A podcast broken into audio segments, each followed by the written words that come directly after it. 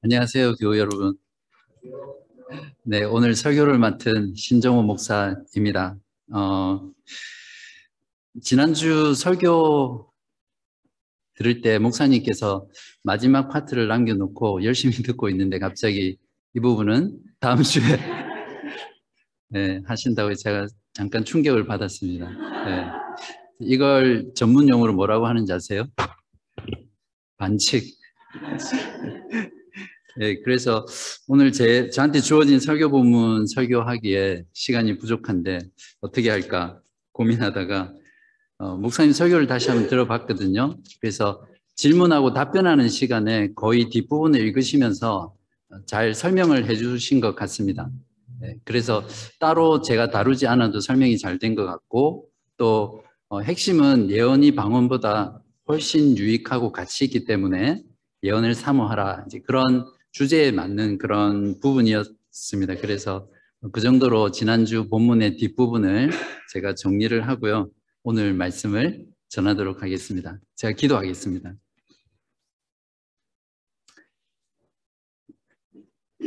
참 좋으신 하나님 아버지 감사합니다. 오늘도 이렇게 그리스도의 몸 된 교회가 하나님의 말씀 앞에 모이게 하시고 또 그 말씀을 듣게 하시니 감사합니다. 오늘 말씀이 선포되고 증거되어질 때에 주님의 성령께서 우리 안에 그 말씀을 이해하게 하시고 또 깨닫게 하시고 바르게 적용하는 영을 허락하여 주셔서 우리들의 모든 삶이 하나님의 영광을 위해서 살아가는 그러한 복되고 귀한 시간 되게 하여 주옵소서. 한 사람도 이 은혜에 제외되는 사람 없게 하여 주시기를 간절히 바라며 예수 그리스도 이름으로 기도하옵나이다. 아멘. 오늘 주제는 질서입니다. 네, 그래서 질서라는 단어를 네이버 사전에서 한번 찾아봤거든요. 그러니까 차례 질, 또 차례서라는 한자 말이었습니다. 혼란 없이 순조롭게 이루어지게 하는 사물의, 사물의 순서나 차례 이렇게 되어 있었습니다. 정리하면 순서대로 차례대로 또 모든 것이 자기가 있어야 될 그 자리에 있는 것이 질서다 이렇게 말할 수 있을 것입니다. 어, 시드니에는 약 200개가 넘는 비치가 있습니다. 바닷가에 가셔서 그 해안가를 이렇게 묵상을 해보면 놀라운 발견을 하게 되는데 한치의 흐트러짐도 없이 육지와 바다가 경계를 이루고 항상 그 자리를 지키잖아요. 어, 거기에서 조금 바다의 물이 육지로 많이 들어온다든지 또 어, 육지가 바다 쪽으로 많이 내려간다든지 하면 지구는 큰일 나죠. 그래서 어, 저는 이제 그러한 현상들을 보면서 아, 저기에 하나님이 보이는구나. 하나님을 알 수 있구나. 이런 것들을 많이 깨닫게 되거든요. 어, 그러한 빛이뿐만 아니라 하늘에 있는 해와 달, 별들이 한치의 오차도 없이 정확하게 자신의 궤도를 따라서 이렇게 도는 모습을 보면 아, 참 하나님은 질서의 하나님이시구나. 어, 그런 것들을 좀 많이 깨닫게 됩니다. 어, 비록 죄로 인해서 깨어졌지만 하나님의 형상을 따라 창조된 인간을 봐도 비슷한 것을 느낄 수 있거든요. 그래서 인간은 본성적으로 어, 이렇게 정리하고 순서를 만들고 분류하고 체계화하는 그런 본성이 있습니다. 그래서 지저분하면 치우고 싶잖아요. 그리고 어질러져 있으면 정리하고 싶고 그게 인간의 본성입니다. 즉 하나님의 그 질서의 하나님의 그 형상을 그대로 인간 가운데 가져 있기, 가지고 있기 때문에 그러한 인간의 모습들이 우리들 속에 나타납니다. 그래서 어, 우리가 보는 모든 인간들이 만드는 것들을 보면 참 인간이 질서 정연하다, 어, 참 질서 있게 그렇게 만들었구나라는 것을 우리 많이 깨닫게 됩니다. 어, 제가 그 얼마 전에 오래 전에 그 일렉트리션 사업을 하는 그 사장님의 밴을 보게 됐거든요. 그 짐칸에 보면 정말 작은 자, 나사들 그리고 못, 전선, 도구들이 그 좁은 공간에 질서정연하게 나란하게 정리되어 있는 걸 보고 정말 많이 놀란 그런 경험들이 있습니다. 아무튼 자연이든 또 인간이든 이 질서가 깨어지고 무질서의 상태가 되면 고통이 찾아옵니다. 그리고 그 평형이 깨어지기 때문에 평화가 무너지죠. 전쟁이 일어나는 것도 사실은 국가 간의 힘의 균형과 그 질서가 깨어지기 때문에 발생하는 것이라고 생각할 수 있습니다. 이처럼 하나님께서는 질서의 하나님이라는 속성을 가지고 계시기 때문에 바로 그 질서의 하나님이 창조하시고 세워가시고 이루어가는 교회 안에서는 모든 것에 있어서 질서가 있어야 하고요. 또 그 질서와 화평을 담아내는 것이 교회이어야 합니다. 만약에 교회 공동체 안에 이러한 무질서가 그대로 방치되어 있거나 또 그것이 오랫동안 그대로 버려져 있어서 교회가 나누어지고 분열되어지고 혼란 가운데 있다면 그것은 아마 교회가 아닐 것입니다. 여러분이 지금까지 신앙생활 하면서 무질서한 교회를 보셨거나 또는 교회 안의 무질서를 경험하신 적 있으세요? 고린도 교회의 상황을 보면 정말로 심각했습니다. 거의 교회라는 이름을 붙이기 어려운 그런 교회였습니다. 어떤 면에서는 거의 현대 교회의 복사판이라고 할 수 있죠. 어, 고린도전서 1장부터 지금까지 쭉 내용을 이렇게 보면 고린도 교회는 영적으로 교만해서 나는 바울파다, 나는 개바파다, 나는 예수파다 이러면서 그 교회 안에 파당이 지어져 있었고 또 어떤 여러 가지 성적인 문제, 음란한 문제, 근친상간의 문제 그런 음행이 교회 안에 가득했음에도 불구하고 교회는 그걸 그대로 방치하고 있었고 또 성찬의 문제, 또 사도의 직분에 대한 시비 그런 여러 가지 문제들로 고린도 교회는 혼란스러웠습니다. 거기에다가 은사가 너무 많은 교회였기 때문에 그 은사를 무분별하게 사용함으로 인해서 말 그대로 교회 안에는 무질서와 그리고 혼돈이 가득했던 교회였습니다. 그래서 저는 이 고린도 교회에 이름표를 붙여준다면 카오스 교회다. 네, 그렇게 한번 붙여봤습니다. 사도 바울은 12장부터 14장까지 은사의 문제를 다루고 있습니다. 그 중에 특별히 사도 바울은 14장 전체를 통해서 방언과 예언의 문제를 다루고 있거든요. 이제 그건 그 교회 안에 특별히 이 방언을 사용하는 문제와 예언을 사용하는 그 문제 때문에 교회가 많이 어지럽고 무질서 가운데 있었다는 것을 우리가 추측해 볼 수 있습니다. 그래서 사도 바울은 이렇게 무질서한 고린도 교회의 문제를 해결하기 위해서 질서라는 카드를 꺼내서 사용하고 있습니다. 자, 지금부터 저하고 함께 사도 바울이 어떻게 이 질서라는 카드를 사용해서 이 고린도 교회의 무질서한 문제를 해결하고 있는지 살펴보겠습니다. 먼저 14장 26절을 보십시오. 그런즉 형제들아 어찌할까? 자, 여기서 그런 즉이란 앞에 있는 걸 봤겠죠. 1차적으로는 방언과 예언에 대해서 다루고 있는 14장 1절부터 25절까지에 대한 어떤 결론으로서 자, 그러니까 너희들은 앞으로 이렇게 해라 라는 그런 의미로 그런 즉으로 이해할 수 있습니다. 그러나 좀 더 그 내용을 살펴보면 이 은사의 문제를 다루고 있는 12장 1절부터 14장 25절까지 전체 내용을 다 요약하면서 그런 즉 이렇게 하면서 어떤 어, 실천 지침을 제시하고 있습니다. 그 다음 보시면 너희가 모일 때에 분명하게 모, 교회 모임에 관한 거라는 걸 알려주고 있죠. 그때 각각 찬송시도 있으며 가르치는 말씀도 있으며 계시도 있으며 방언도 있으며 통역함도 있나니 모든 것을 덕을 세우기 위하여 하라. 은사라는 것은 어떤 한 사람에게 독점되지 않고 여러 사람에게 다양하게 주어진다는 것을 알 수 있습니다. 교회 모임은 바로 이런 곳이 되어야 하죠. 교회는 다양한 은사를 하나님께로부터 받은 그 사람들이 그 받은 은사를 가지고 교회의 덕을 세우기 위해서 은사를 사용하는 그런 곳입니다. 여기에 나와 있는 리스트는 교회에 모였을 때 나타나는 모든 은사라든지 모든 순서의 모임을 다 열거하고 있지는 않습니다.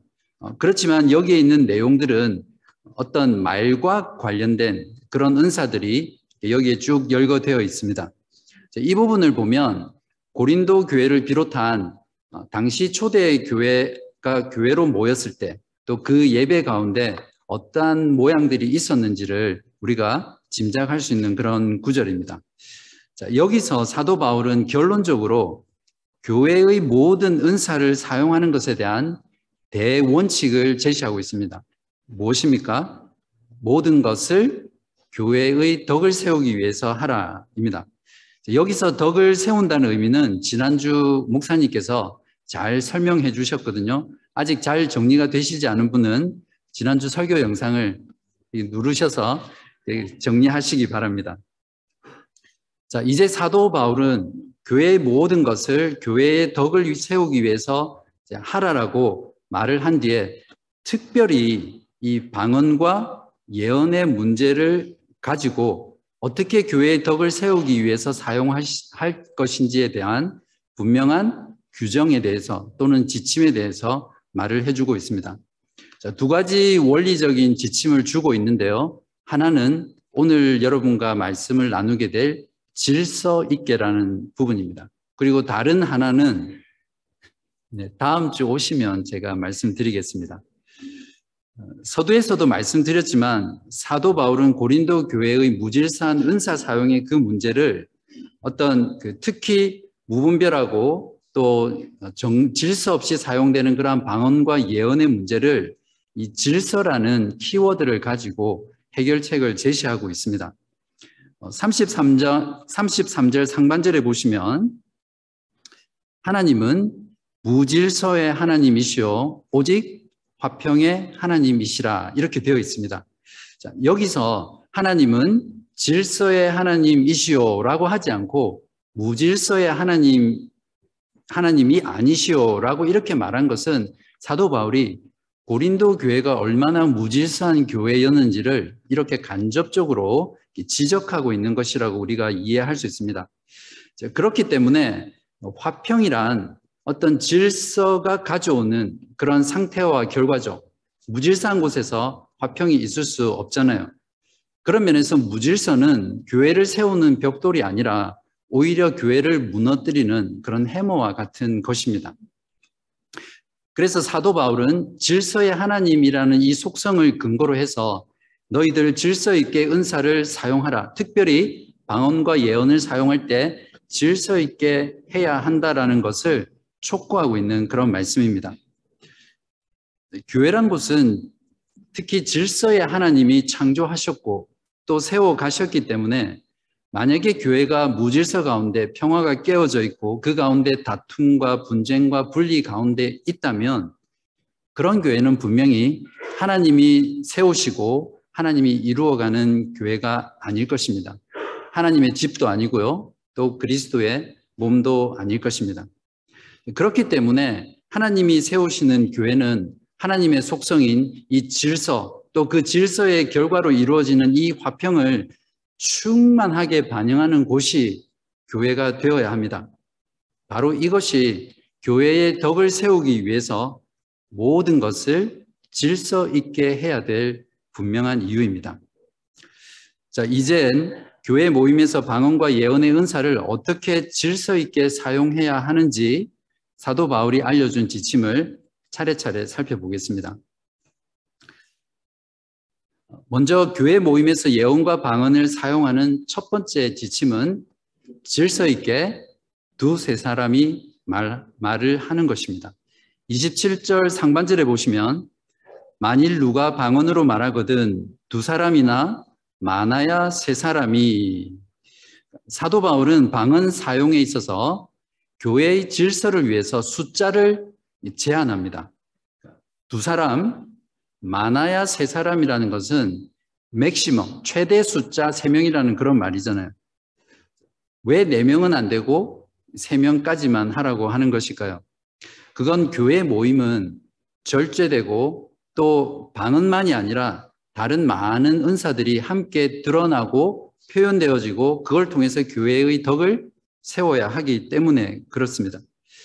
예언도 마찬가지입니다. 29절 앞부분에 보시면 예언하는 자는 둘이나 셋이나 말하고 라고 역시 분명히 숫자를 제한하고 있습니다.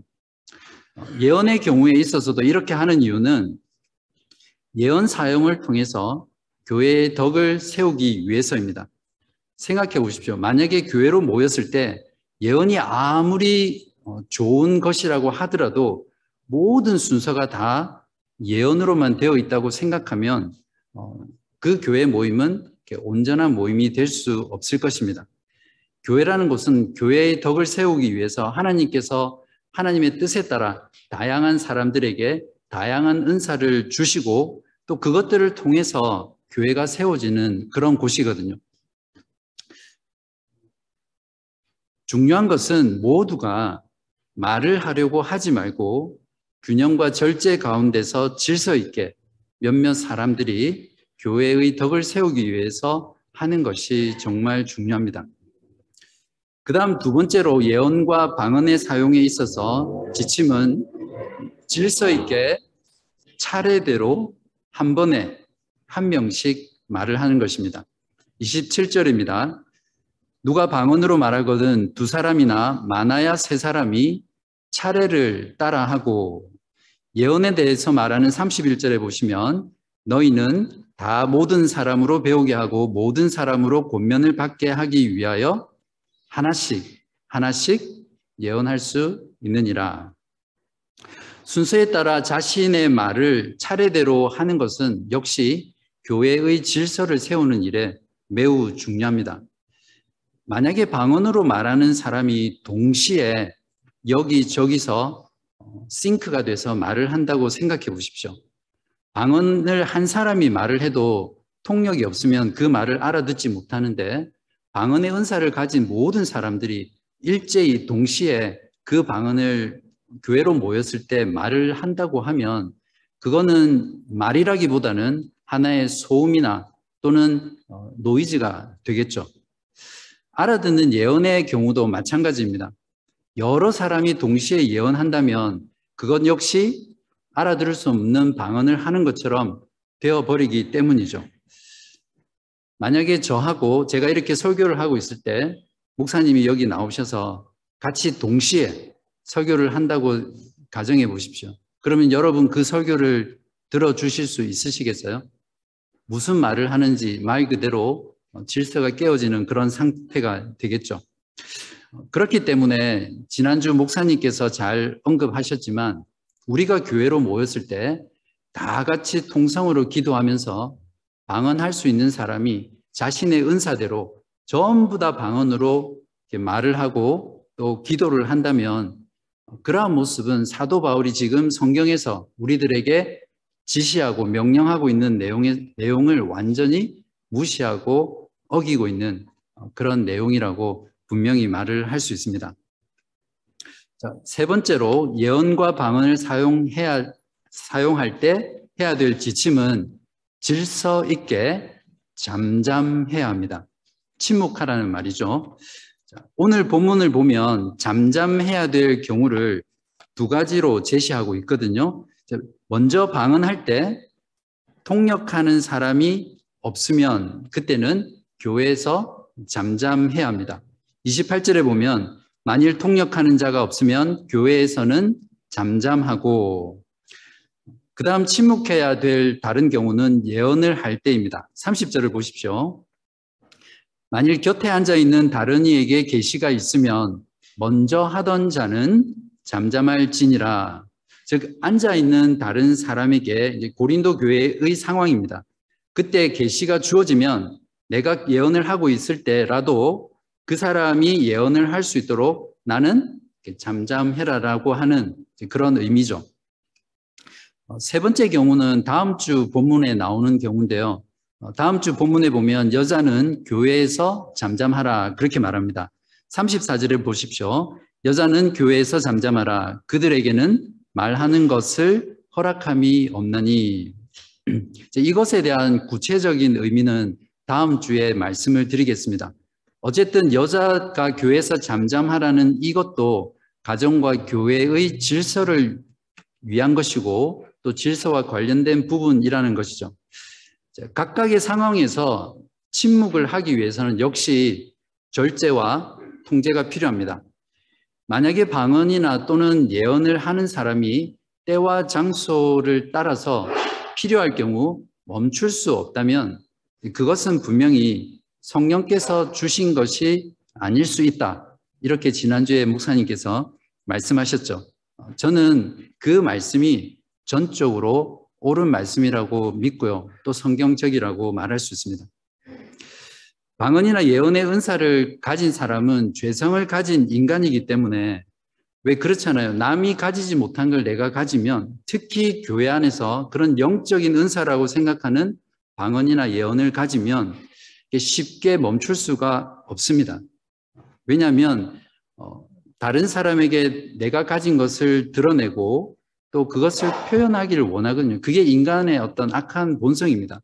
또 그리고 내가 남이 가지지 못하고 있는 그런 신령한 은사를 가졌기 때문에 표현은 하지 않더라도 내 마음속에 은근히 나는 다른 지체보다 더 낫다. 나는 더 영적이다. 이런 자만심과 또 다른 사람을 낮추어 보는 마음들이 우리 본성의 저변에 깔려 있습니다.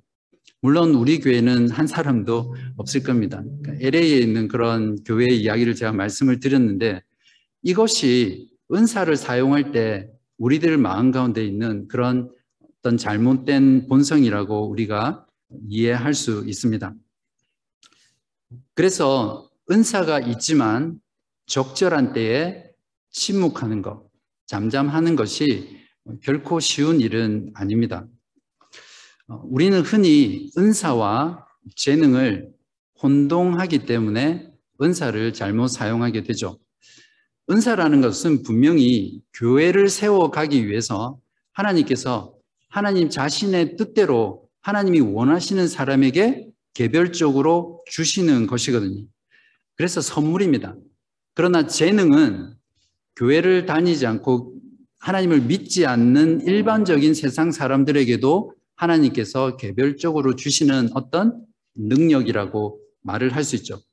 그렇기 때문에 재능은 반드시 교회 안에서 그렇게 쓰이지 않을지라도 적어도 하나님이 주신 은사는 반드시 교회의 덕을 세우기 위해서 사용되어야 되고요. 또 교회의 덕을 세우기 위해서 관련된 것만이 은사입니다. 교회는 결코 은사라는 이름으로 개인이 가진 재능이라든지 경험이라든지 능력이라는 것을 드러내고 그것을 통해서 자기를 실현하고 자기를 개발하는 그런 자기 개발의 장이 되어서는 안 됩니다. 그런 면에서 어, 우리가 가끔 그런 생각을 많이 하게 되는데 교회에서 새로운 사람들이 오면 그분들이 빨리 우리 교회에 소속감을 느끼고 정착해야 되잖아요. 그래서 어, 우리 생각 가운데는 그런 분들에게 빨리 교회에 어떤 사역을 주고 또 봉사하게 하고 뭔가 하나 그런 은사를 발휘하게 하면 교회를 사랑하게 되고 아 이게 내 교회구나 이런 마음으로 빨리 적응한다 이런 생각들을 가지고 있는데 이런 은사의 어떤 개념이나 또 재능의 개념을 우리가 생각해 볼 때 이런 생각들은 우리가 한번 깊이 반성해 보아야 될 그런 생각일 것입니다. 지금 우리가 교회에 모였을 때 때와 장소에 알맞은 이러한 침묵, 잠잠하는 것은 지금 우리들에게 정말 절실히 요구되는 그런 어, 모습이 아닌가 싶습니다. 사실은 많은 사람들이 침묵하기 때문에 공동체가 깨어지는 경우는 없거든요. 오히려 많은 사람들이 말을 많이 하기 때문에 공동체는 깨어지는 것입니다. 때와 장소를 분별하고 질서 있게 잠잠한 것, 이것만 우리가 잘 지켜도 교회 내에서 서로 싸우거나 또 분쟁하거나 쪼개지거나 분란이 일어나는 이런 일들은 많이 막을 수 있을 것입니다. 자, 이제부터는 고린도 교회에 준 사도 바울의 방언과 예언 사용에 대한 이 규칙을 오늘의 우리들에게 한번 적용해 보겠습니다. 먼저 교회 모임 시에 방언을 사용하는 문제입니다. 일단은 우리가 교회를 교회로 모여서 방언을 사용할 때는 통역 사는 사람이 있는지 없는지를 살펴보아야 되겠죠. 그래서 만약에 통역하는 사람이 있다. 그러면 그때는 방언의 은사를 받은 사람이 두 사람 많아야 세 사람이 어떻게 해요? 차례대로 예, 할수 있습니다. 그렇지만 만약에 통역하는 사람이 없잖아요. 그때는 교회 모임에서는 잠잠해야 합니다. 즉 교회에서는 방언으로 말을 하지 말아야겠죠. 대신 오늘 말씀처럼 공적인 장소가 아닌 개인의 집이라든지 또 개인의 기도 처소라든지 그런 개인적인 장소에서 자기 자신과 또 하나님께 개인적으로 기도하면 될 것입니다. 이렇게 하는 것이 교회의 덕을 세우기 위해서 질서 있게 방언을 사용하는 규칙입니다. 그 다음은 예언을 사용하는 경우인데요. 어, 교회 모임에서 예언 사용을 어떻게 우리가 적용할 것인가 어, 이것을 위해서는 우리가 다시 한 번 더 예언이란 무엇인가를 한 번 더 정리를 하고 가야 됩니다. 어, 고린도 교회와 사도들이 활동했던 그 1세기 초대 교회의 예언은 오늘날 교회에서 하는 보통 예언이라고 하면 설교나 또 성경을 가르치는 거나 말씀의 사역이라고 표현하는데 그것과는 정확하게 일치하진 않습니다. 오히려 초대 교회에서 이루어졌던 이런 예언들은 신약 성경이 계속해서 쓰여지고 있었던 그 사도 시대에 어, 교회 안에 계속해서 이루어졌던 그런 어, 일들을 기록한 사도행전을 전체적으로 보면 예언이 어떤 의미인지를 우리가 좀 더 분명하게 알 수 있습니다. 어, 이제 거기에는 오순절에 예, 수 그리스도의 구원의 사역을 신자들의 마음에 적용하고 신약의 교회를 탄생하게 했던 그 성령 강림, 즉 하나님의 그 전능하신 능력에 대한 어떤 표적으로서 방언과 예언이 주어졌거든요. 그런 의미에서 예언이 될 수도 있고 또 하나는 신약 성경이 계속해서 쓰여지고 있는 시대였기 때문에 성, 하나님께서 성경의 저자들을 감동하셔서 영감을 주셔서 신약 성경을 쓰게 하는 그런 차원의 어떤 계시를 주는 관점에서 예언이 예언의 형태가 있습니다. 그리고 세 번째로는 어, 실제로 어, 사도행전을 보면 아가보라든지 또 아나니아를 통해서 그 교회 가운데 또 바울에게 미래에 일어날 일들을 예견하는 그런 장면들이 나오잖아요. 사도행전 11장이나 또 21장 같은 데 보면 나오는데 즉 교회를 위해서 어떤 미래적인 일들을 예견하는 형태의 예언이 있습니다. 그리고 마지막으로 어, 당시에 있었던 구약 성경과 또 사도들이 계속해서 편지를 썼잖아요. 그래서 그 서신서들을 읽고 그것을 바탕으로 서로 권면하고 위로하고 책망하고 복음을 가르치고 했던 그런 형태의 예언이 있습니다. 제가 간단하게 말씀드렸지만 이 네 가지가 있는데 어, 오늘날 우리 교회에서 예언에 해당되는 부분은 마지막에 설명드렸던 기록된 하나님의 말씀을 가지고 그 말씀을 이해하고 깨닫고 해석하고 적용해서 위로하고 권면하고 책망하고 복음을 선포하고 가르치고 하는 이러한 것들이 예언의 기능이라고 할 수 있습니다. 어, 그렇기 때문에 신약 성경이 완성된 또 성경 66권이 완성된 지금 우리 교회의 경우에 있어서는 지난주에 오늘 목사님 말씀을 많이 인용하는데 김경미 목사님께서 잘 말씀해 주신 대로 기록된 말씀을 가지고 성도들의 믿음의 성장과 세워주기 위해서 가르치고 권면하고 위로하고 말씀으로 대화하고 간증하고 교제하는 이런 모든 것이 예언이다. 이렇게 정의할 수 있겠습니다. 정리되셨어요? 네. 그래서 어, 이런 정의를 바탕으로 보면 설교와 성경 공독 또 오늘 우리가 교회로 모였을 때 찬송을 하고 공동 기도를 하는 이런 모든 것들은 오늘날 교회에 있어서 중요한 예언 사역입니다. 그리고 세워주기 모임에서 하나님의 말씀을 가지고 본문을 가지고 함께 묵상하고 공부하면서 그 말씀을 통해 깨달았던 것, 또 그 말씀이 내 삶 속에 어떻게 역사했는지를 세워주기 모임에서 함께 나누고 하는 것들도 분명한 예언 사역이죠. 그리고 서로의 삶 속에서 말씀이 어떻게 역사했고 하나님이 그 말씀을 통해서 나를 어떻게 인도하는지를 성도 간에 서로 대화하고 간증하는 이런 모든 것들이 예언 사역입니다. 자, 이런 정의에 따라서 예언 사역을 어, 정리한다면 이것을 우리가 오늘날 교회에서 어떻게 적용할 수 있습니까? 결국 교회의 모든 모임에서 질서 있게 말씀의 말을 하는 것이라고 정리할 수 있습니다. 어떻게 해요? 두세 사람이 말을 해야겠죠. 물론 꼭 두세 사람만 말을 해야 된다는 건 아닙니다. 그렇지만 질서를 위해서 모두가 알아듣고 권면을 받고 배울, 배울, 배울 수 있게 하기 위해서 말할 수 있는 모든 사람이 말하는 것이 아니라 필요한 사람이 절제 가운데 그 숫자가 제한된 상태에서 말을 하는 것이 어, 교회의 덕을 세우는 그런 어, 사용 방법입니다. 그 다음에는 차례대로 한 사람씩 말을 해야겠죠. 어, 특별히 이게 쉽지 않은데 그 상대방이 말을 할 때, 말씀을 나눌 때 말을 끊고 끼어들거나 또는 벌써 그렇게 한다는 건 상대방의 말을 듣고 있지 않는 거잖아요. 그래서 자기 말만 하는 거예요. 그리고 자기가 가지고 있는 그 어젠다를 가지고 다른 사람을 가르치려고 하고 또 그 말을 나누는 거죠. 그러니까 다른 사람에게 말할 기회를 잘 주지 않는 그런 모습입니다. 어, 특별히 이제 이 부분은 다른 사람이 말을 할 때 내 말을 멈추고 다른 사람의 말에 경청하는 것은 많은 노력과 훈련이 필요합니다. 또 그러한 것에 있어서 질서가 필요하죠. 어, 우리 교회는 특별히 어, 주일 설교 본문 말씀을 가지고 매주일마다 세워주기 모임을 하고 있습니다. 그 여러분에게 제가 세워주기 모임이 잘 안 되는 비결을 말씀드리겠습니다. 어, 어떻게 하면 되냐면요. 그러니까 모일 때 그 그룹의 리더 한 사람이 한 80% 이상을 계속 말을 하는 겁니다. 말을 하고 가르치고 계속 하는 겁니다.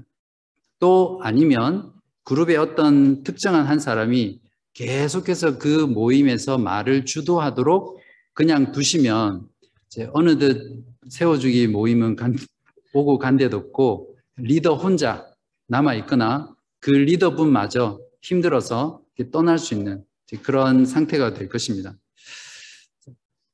이처럼 모든 교회 모임에서 말씀을 가지고 말을 할 때는 질서 있게 말을 해야 하고요. 그렇게 할 때 교회가 견고하게 든든하게 서갈 수 있을 것입니다. 어, 마지막 세 번째 오늘의 적용은 분별하는 것입니다. 29절에 보시면 예언하는 것을 듣는 자들은 분별하라라고 명령하고 있습니다. 하나님의 말씀을 듣는 자들은 어, 모든 말씀을 분별을 해야 됩니다. 말씀의 출처가 정말 하나님에게서 나온 것인지를 분별해야 되겠죠. 만약에 하나님의 말씀을 말하는 자가 교회 안에서 서로 충돌하거나 서로 반대가 되거나 그렇게 된다면 분명히 그 둘 중에 한쪽, 한쪽이나 혹은 두 쪽 다 하나님에게서 나온 말씀이 아니겠죠. 왜냐하면 하나님은 한 분 하나님이시고 은사를 주시는 분도 한 성령이시고 또한 그 하나님은 질서의 하나님이시기 때문에 그렇습니다. 그래서 진리를 우리에게 전, 전해주는 하나님이 이 사람에게는 이렇게 말하고 저 사람에게는 저렇게 말한다는 것 자체가 있을 수 없겠죠. 32절에서 어, 예언하는 자들의 영은 예언하는 자들에게 제재를 받는다라는 이 구절의 의미가 이런 의미를 포함하고 있습니다. 역시 방언도 통역되면 예언과 비슷한 기능을 하잖아요. 그렇기 때문에 통역된 방언도 우리가 분별을 해야 합니다.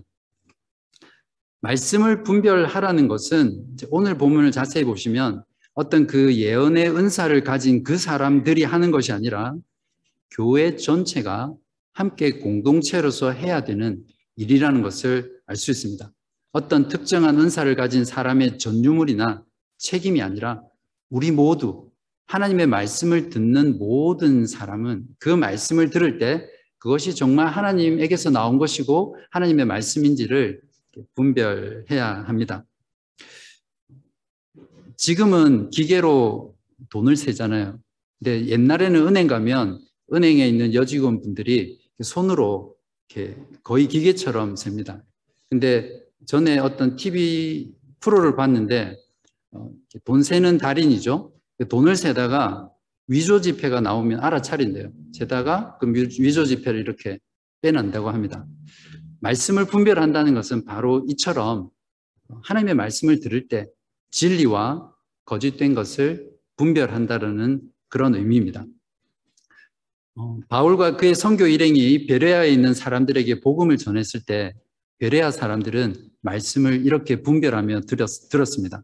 사도행전 17장 11절인데요.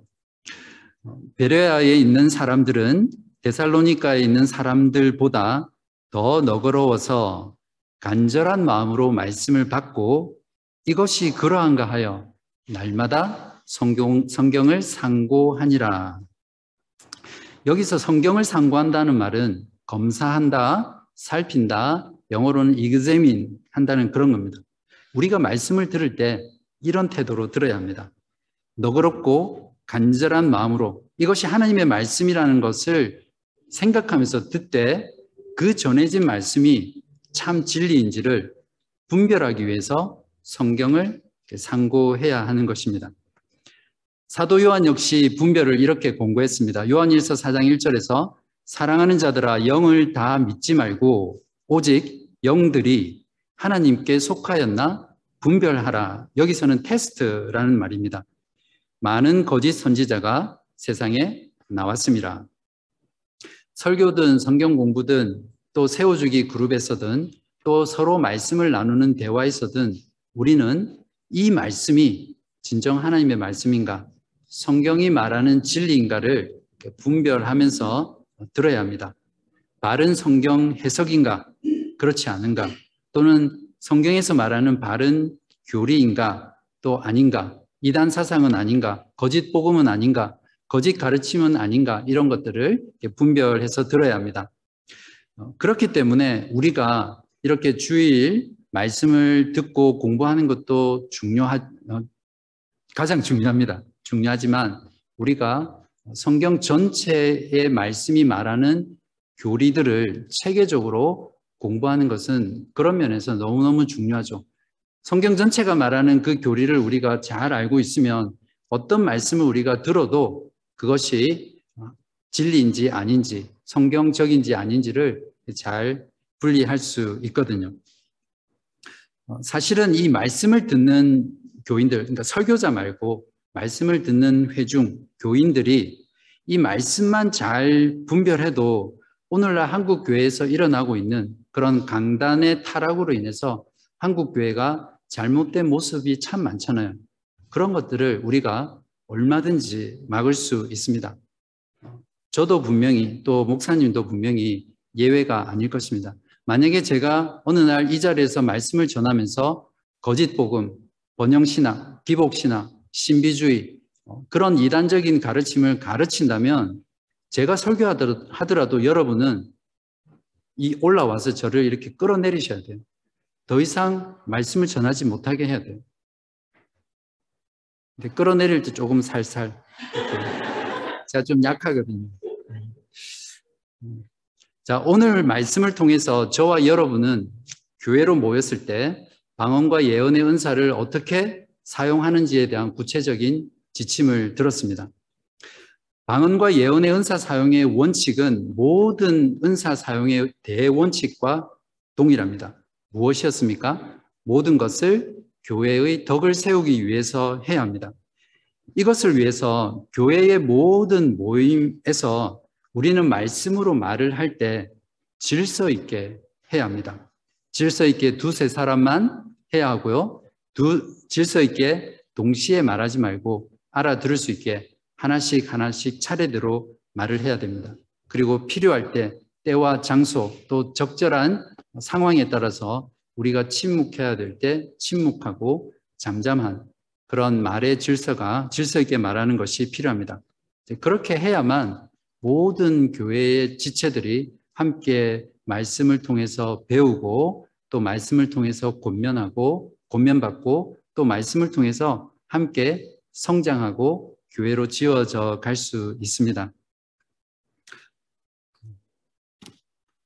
교회인 저와 여러분은 하나님께서 예수 그리스도의 피를 통해서 성령 안에서 예수 그리스도와 연합한 그리스도의 몸으로 우리들을 만드셨습니다.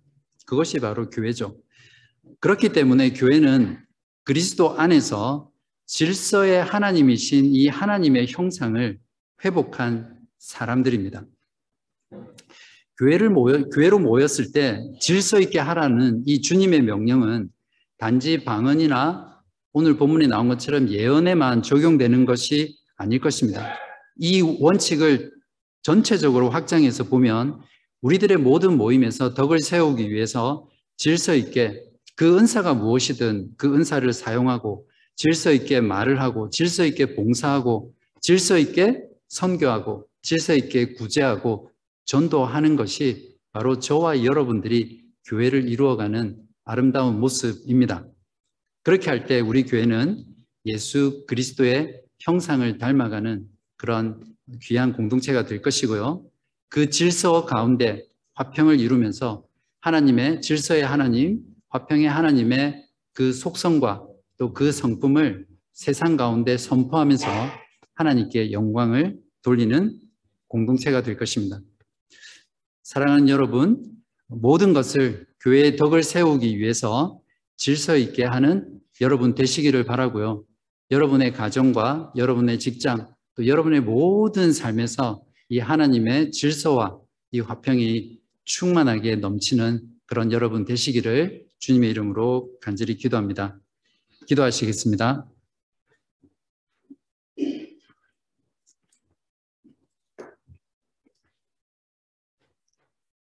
하나님 아버지 감사합니다. 하나님께서 지극히 사랑하시는 하나님의 아들을 우리에게 보내주셔서 예수 그리스도의 피로 값주고 사셔서 저희들을 교회로 만들어 주심에 감사를 드립니다. 이제 성령 안에서 그리스도의 몸이 되게 하시고 하나님의 집으로 지어져 가게 하셨으니 하나님의 말씀을 따라 그리스도의 몸과 하나님의 집인 교회를 온전히 세워가는 저희들 되게 하여 주옵소서. 우리들의 모든 모임에서 질서의 하나님의 형상을 드러내게 하시고 모든 것을 질서 있게 하는 저희 모두 되게 하여 주시옵소서. 말씀을 전하고 가르치고 나누는 모든 모임에서 질서 있게 말을 하고 때와 장소에 따라 침묵할 줄 알게 하시고 말씀을 들을 때마다 진리를 분별할 수 있는 말씀에 대한 지식과 이해와 적용의 능력을 우리 모든 교우분들에게 풍성하게 내려 주옵소서. 한 성령 안에서 질서와 화평을 힘써 이루는 가운데 우리 주 예수 그리스도의 형상을 닮아가며 우리 공동체에 오는 모든 사람들이 질서의 하나님, 화평의 하나님을 경험할 수 있는 그런 아름다운 공동체 되게 하여 주시옵소서. 예수 그리스도 이름으로 간절히 기도합니다. 아멘.